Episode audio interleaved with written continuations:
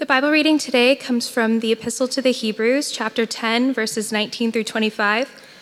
Therefore, brothers, since we have the confidence to enter the holy places by the blood of Jesus, by the new and living way that he opened for us through the curtain, that is, through his flesh, and since we have a great priest over the house of God, let us draw near with a true heart and full assurance of faith, with our hearts sprinkled clean from an evil conscience and our bodies washed with, pure water. Let us hold fast the confession of our hope without wavering, for he who promised is faithful. And let us consider how to stir up one another to love and good works, not neglecting to meet together, as is the habit of some, but encouraging one another, and all the more as you see the day drawing near. This is the word of the Lord. Uh, friends, you may be seated. And as you sit, uh, let me encourage you to keep your, your bulletins open uh, to that reading there from Hebrews chapter 10. Or if you have a Bible with you this morning, and if you don't have a Bible, there's some Bibles in the pews. Uh, you can open up in your Bibles as well to Hebrews chapter 10.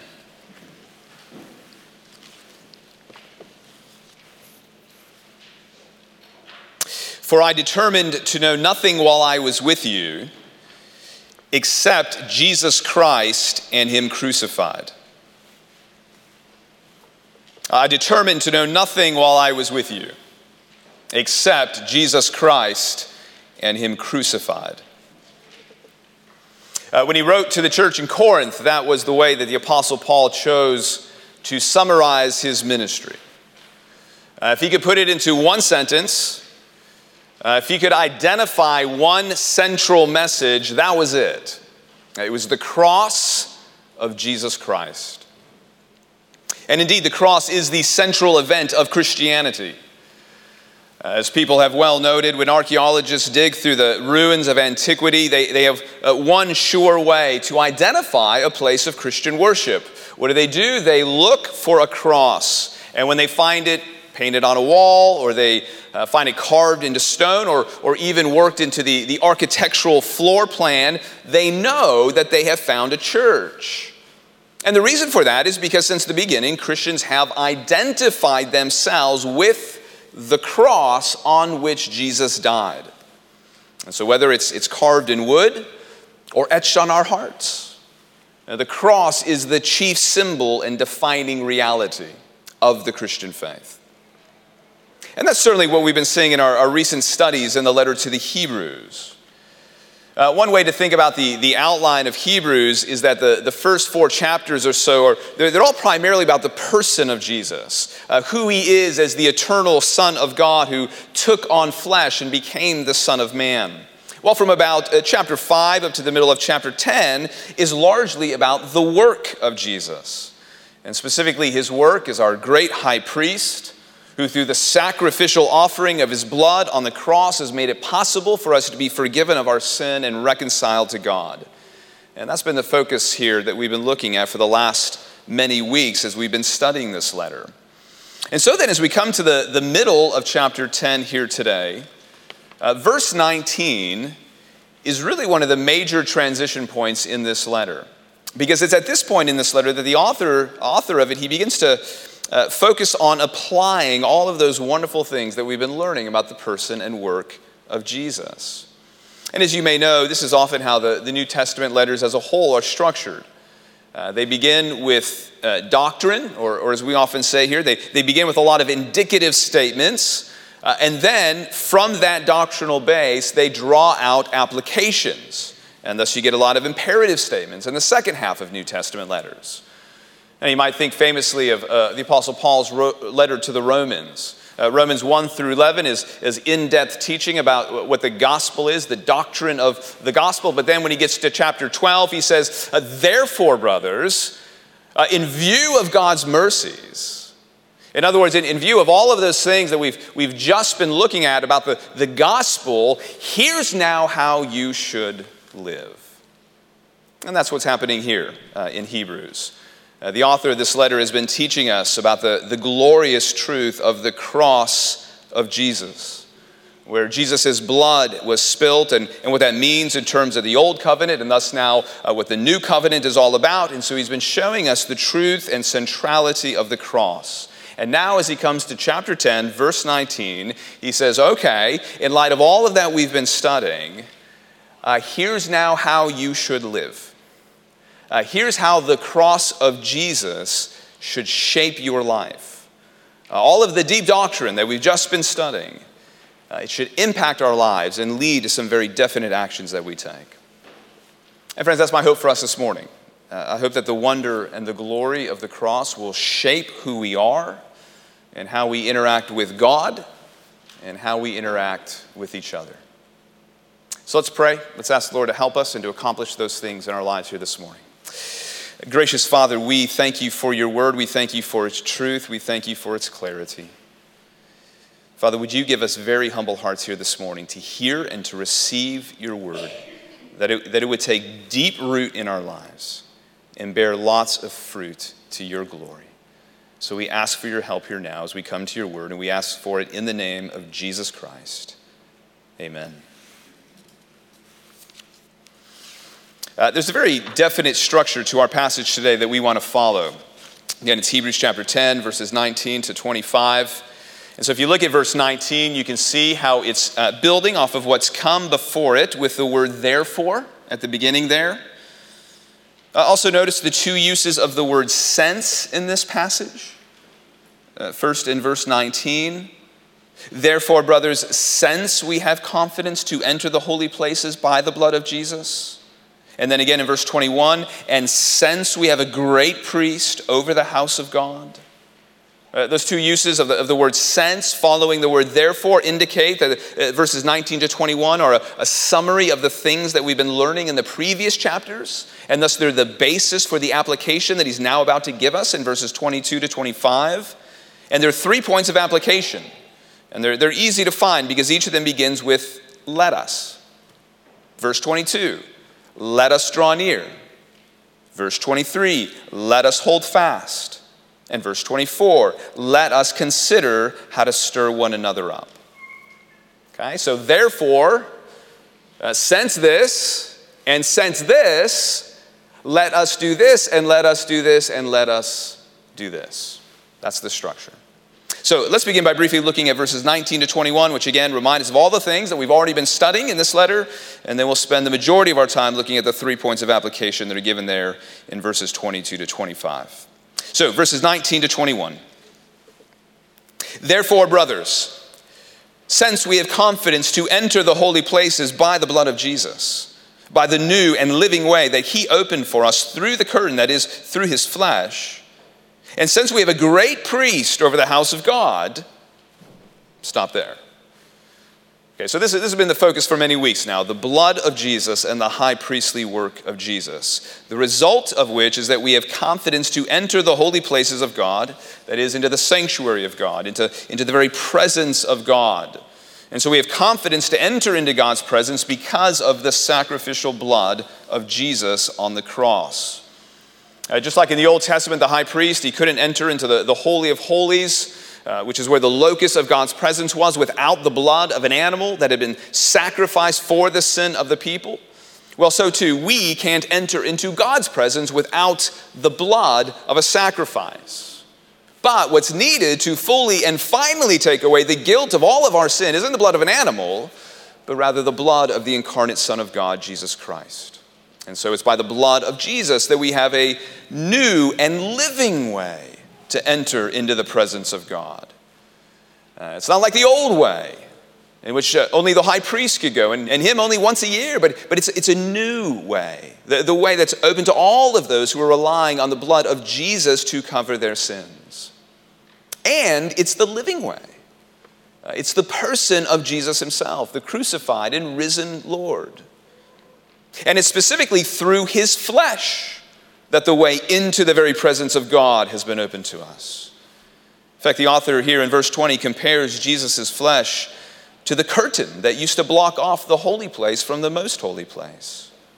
And I think the point of comparison here is to remind us of how when Jesus' flesh was torn on the cross, that at the same time that curtain uh, in the temple was also torn uh, thus indicating that the presence of God was now open to us because of Jesus.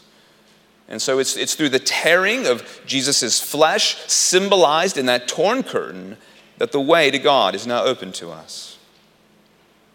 And, friends, this is what Jesus, uh, our great high priest, has done for us. He is our great high priest who's, who's a priest over the house of God. Uh, he sacrificed himself. Uh, he, as we, we often sing, he, he interposed his precious blood specifically so that we could be welcomed into God's house as God's children. And, friends, in his high priestly role over the house of God, that's what Jesus continues to do every day.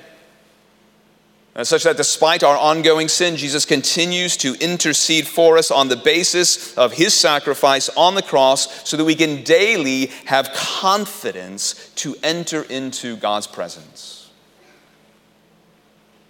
Now, again, none of this is new in Hebrews. Uh, we've been studying this for the, for the last several weeks. Uh, his high priestly work, his sacrifice, his blood on the cross. That's been our focus for many weeks now. So if you've been here for the last month, this isn't new material. And yet, it might be worth at this point, as we come to this transition point in Hebrews, to kind of, kind of step back for a moment and ask yourself do I really believe this? Do I really understand these things? If I really grasp the significance of the cross of Jesus and just how important and central it really is. You know, have I really understood that my sin keeps me out of the presence of the Holy God? But that Jesus, as, as an act of, of almost unfathomable love and grace, has borne my guilt and taken the judgment my sin deserves and thus has opened the way for me to be forgiven of my sin and reconciled to the God who created me. Is that the central reality of my life? Uh, maybe if you've never believed that, uh, but you want to think more about it this morning. Maybe your interest is piqued. I hope you'll speak with someone after the service today. Any, any member of this church Uh, would love to speak to you about the cross of Jesus Christ. And, Christian friends, we are to have confidence in the cross of Jesus and what it means.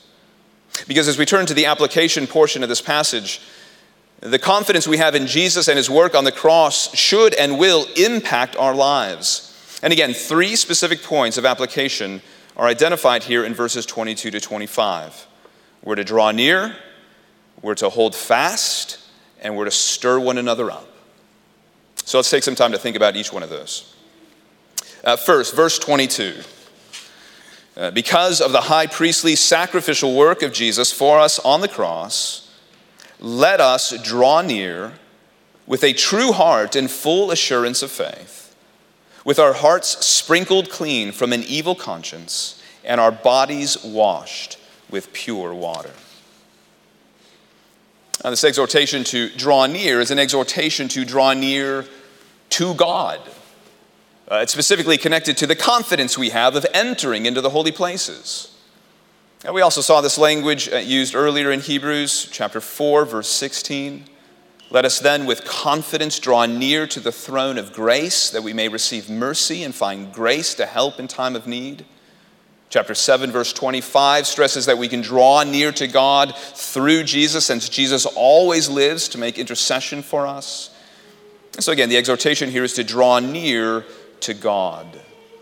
And the manner in which we're exhorted to do this is with a true heart in full assurance of faith.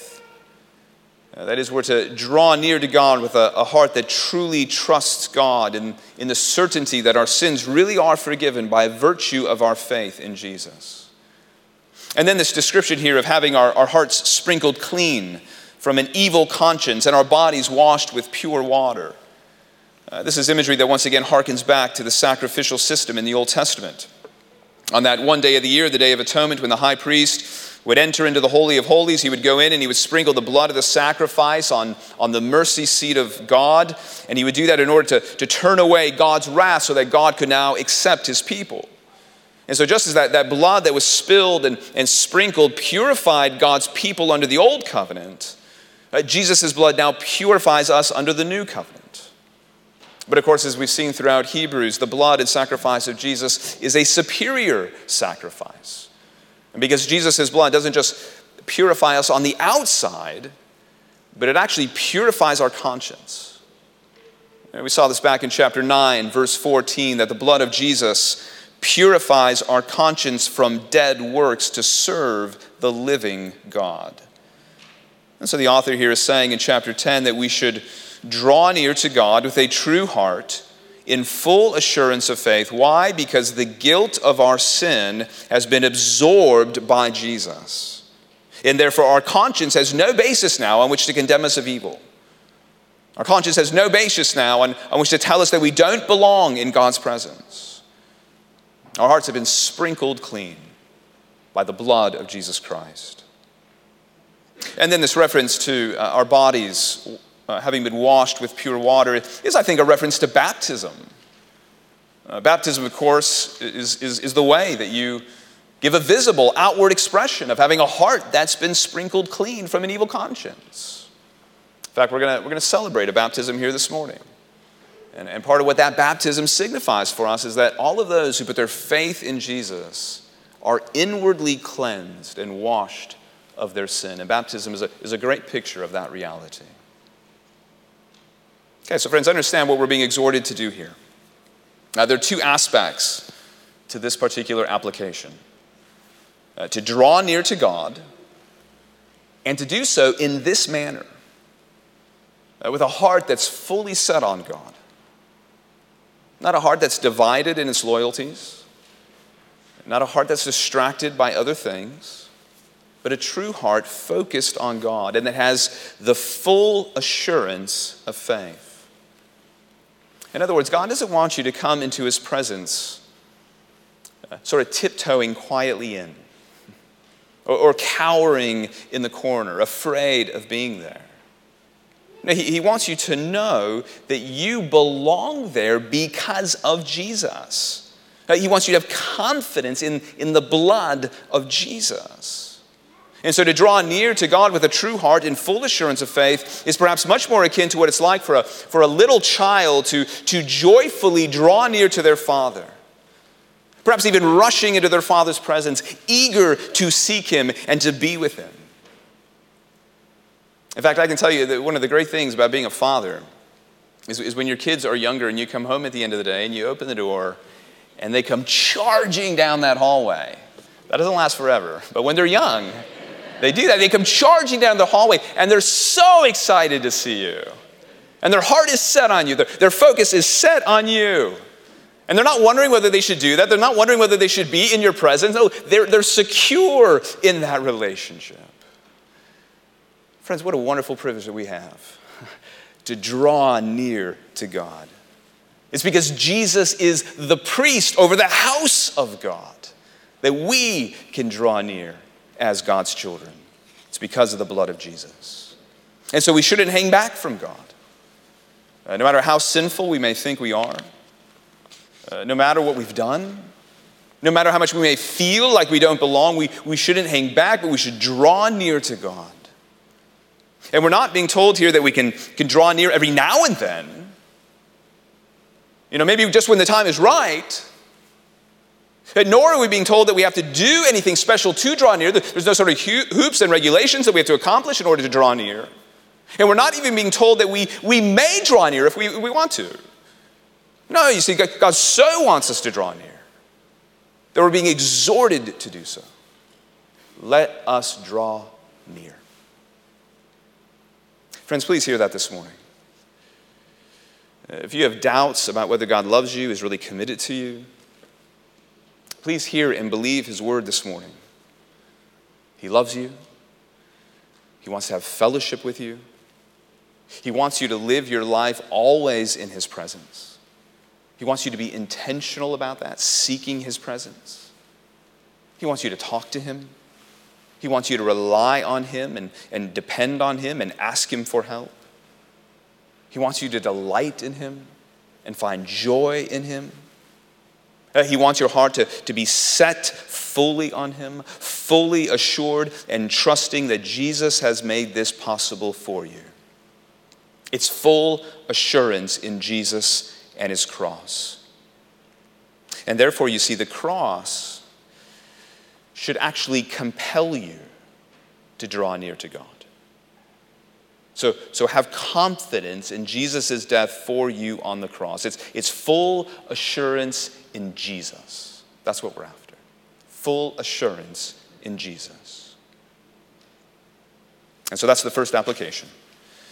Uh, in the confidence that the blood of Jesus gives us, let us draw near to God with a true heart in full assurance of faith. Second, verse 23. Uh, because of the high priestly sacrificial work of Jesus for us on the cross, let us hold fast the confession of our hope without wavering, for he who promised is faithful. It's interesting that he doesn't say that we're to hold fast to the confession of our faith, but to the confession of our hope. I don't think we should make too much of that. I think it's just a reminder of how faith and hope are, are so intertwined in the Bible. As some have shown that you might actually define hope as being faith looking forward, uh, because to have hope for the future, a hope that God will fulfill the promises He's made to us in Jesus, well, that in itself is an act of faith. In fact, when we get to chapter 11, faith is defined as being the assurance of things hoped for. And so the Bible here is exhorting us to hold fast to that confession of hope and, and not to waver from it at all. And so, what is that hope that we have? Well, it's Jesus. Uh, Jesus is our hope. Jesus is the substance of our confession. It's a confession that believes Jesus saves sinners, even sinners like me. It's a confession that believes the cross of Jesus is sufficient to take away, take away all of my sin, past, present, and future. That is our confession of hope. And we're not to waver from it, but we're to hold fast to it. And notice that the basis for doing so is because God is faithful. God has told us in His Word, He's promised us that in this new covenant work of Jesus on the cross, that He will remember our sins no more. Which means that you don't have to wake up tomorrow morning, friends, and wonder if you're still forgiven of your sin. Uh, you don't have to wake up tomorrow and, and, and tiptoe around God to make sure that he's, he's not in a bad mood or, or whether He still wants you to draw near to Him or not. No, He's declared to you that the blood of Jesus covers your sin forever, and that will not change. God is faithful. Christian friends, do you remember the first time that you made that confession of hope and faith and trust in Jesus in your life? Do you remember the first time that you, you really made that confession? Uh, I grew up in a Christian home, so I was kind of always surrounded with that kind of confession in my life. It was always kind of just there in the atmosphere of our home. Though I can remember one particular moment.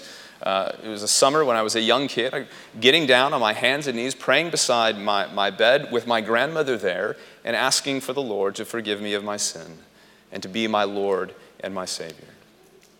Maybe that was something similar for you. Maybe it was when you were young. Maybe you grew up in a Christian home, and so it's always been there. Maybe for you, was later in life.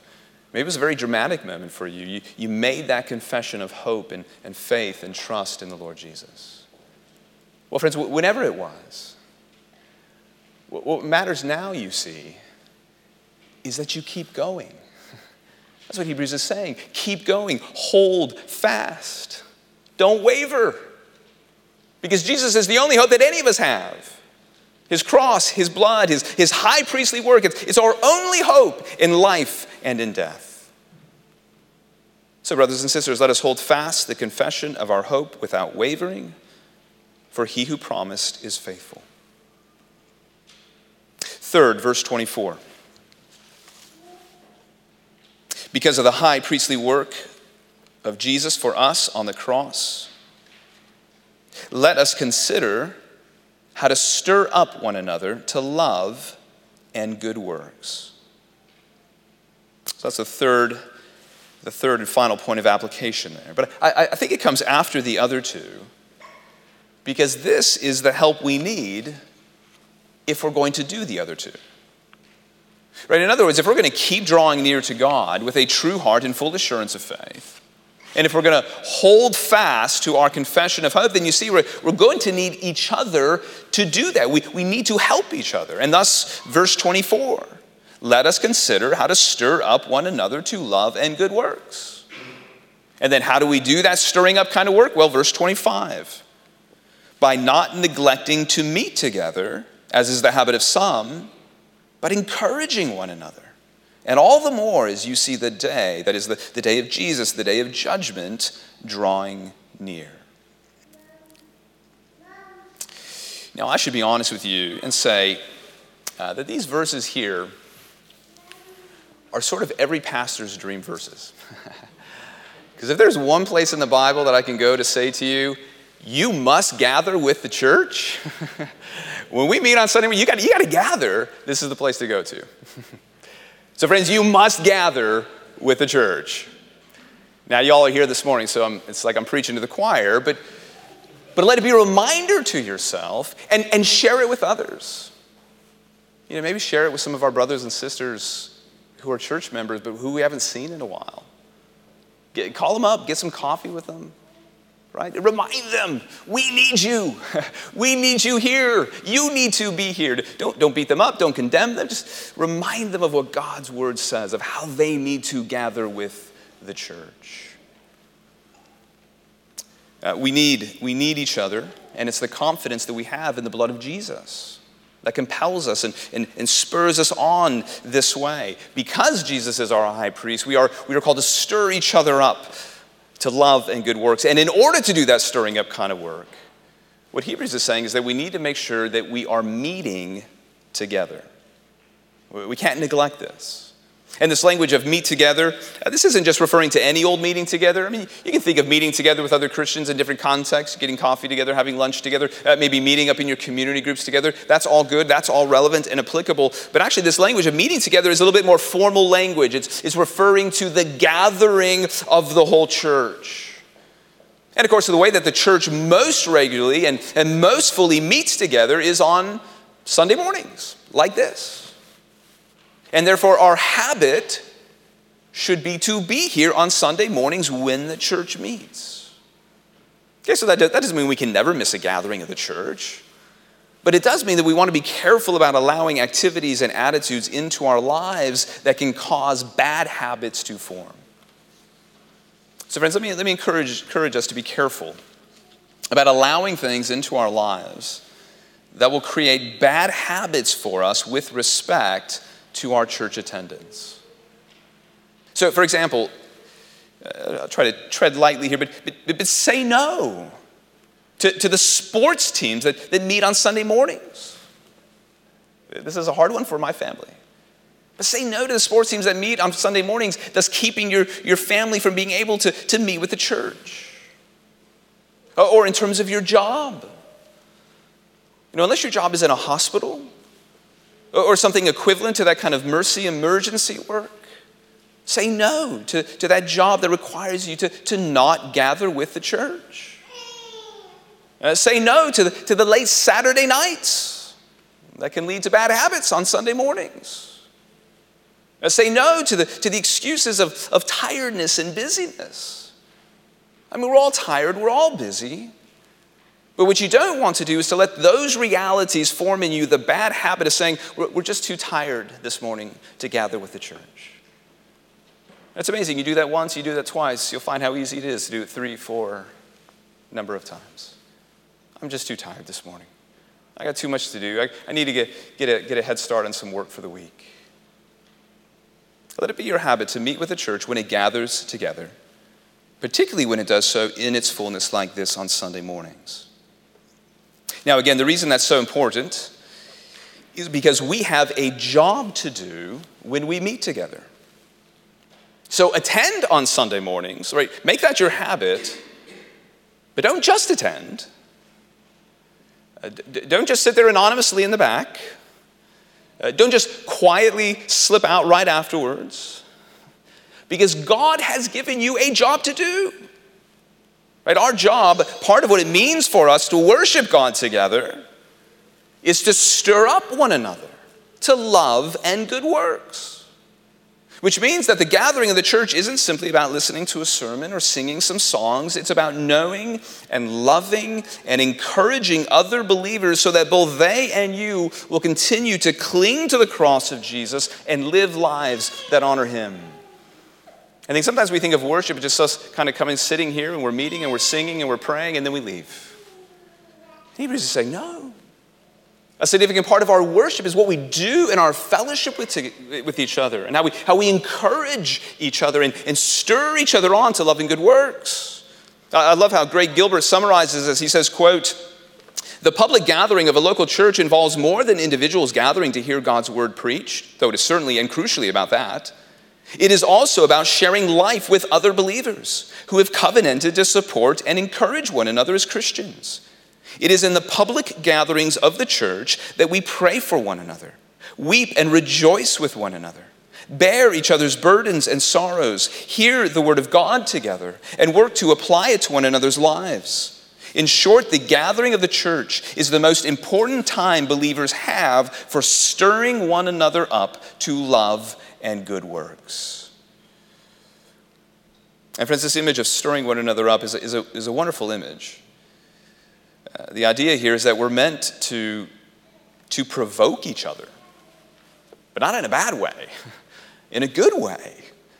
Uh, we're, we're, to not let each other grow passive or, or settled in our faith, but we're to encouragingly prod each other I stir each other up with, with continual reminders of what Jesus has done for us on the cross so that the, the love and good works we do in response will multiply in our lives to his glory. Friends, that's what the church is all about. And we talk a lot about discipleship here. That's what discipleship is all about. It's being involved in the lives of others and looking out for others and, and initiating conversations, praying for others, asking meaningful questions, really knowing each other. Let me try to give you an illustration. I never talk about the Super Bowl on Super Bowl Sunday. I'm going to this Sunday. Maybe some of you are going to watch the Super Bowl this, this evening. Uh, when you're watching that game being played, I want you to get theological and I want you to think about the church. Okay? Super Bowl church. You're thinking about the church as you're watching the Super Bowl tonight. Because while many people think of the church as being like the crowd of spectators who are all there watching the game, you know, being played by, by the professionals, the, the, the actual image the Bible gives us is that every believer is to be on that field engaged in the action. If there are any spectators around, it's the world. The world is watching the church, right? Everybody who's part of the church is on the field engaged in the action. And if you allow me to extend that analogy even a bit further, what Hebrews verse 24 is saying is that you need to be ready for game day. Now, you need to know the playbook. You need to know who your teammates are. You need to know what their strengths are. You need to know what, what their weaknesses are. Because notice that verse 24 is actually exhorting us to consider how to stir one another up. In other words, we're, we're to give intentional thought to this. Right? During the week, we're, we're to be plotting and, and planning and, and contriving various ways that we might be able to, to be of spiritual help to each other. And so it requires really getting to know people and caring for them and loving them and plotting for their good. And friends, we all need this from each other. Uh, you may think you don't, but on the authority of the Word of God, you're wrong. You need this. Every Christian does, and it's not a matter of whether you're an extrovert or an introvert. It's maybe harder for introverts, but introverts need this as well.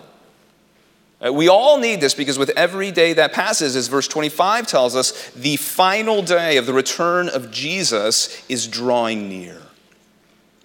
And so, one of the key ways we can stir each other up to love and good works is to remind each other of that final day. So, one of the primary purposes of Christians meeting together is to help prepare each other to meet the Lord. That's a huge part of what we, we're doing when we're meeting together. Because that day, every day, we, every day that passes, the day is closer to Jesus coming back.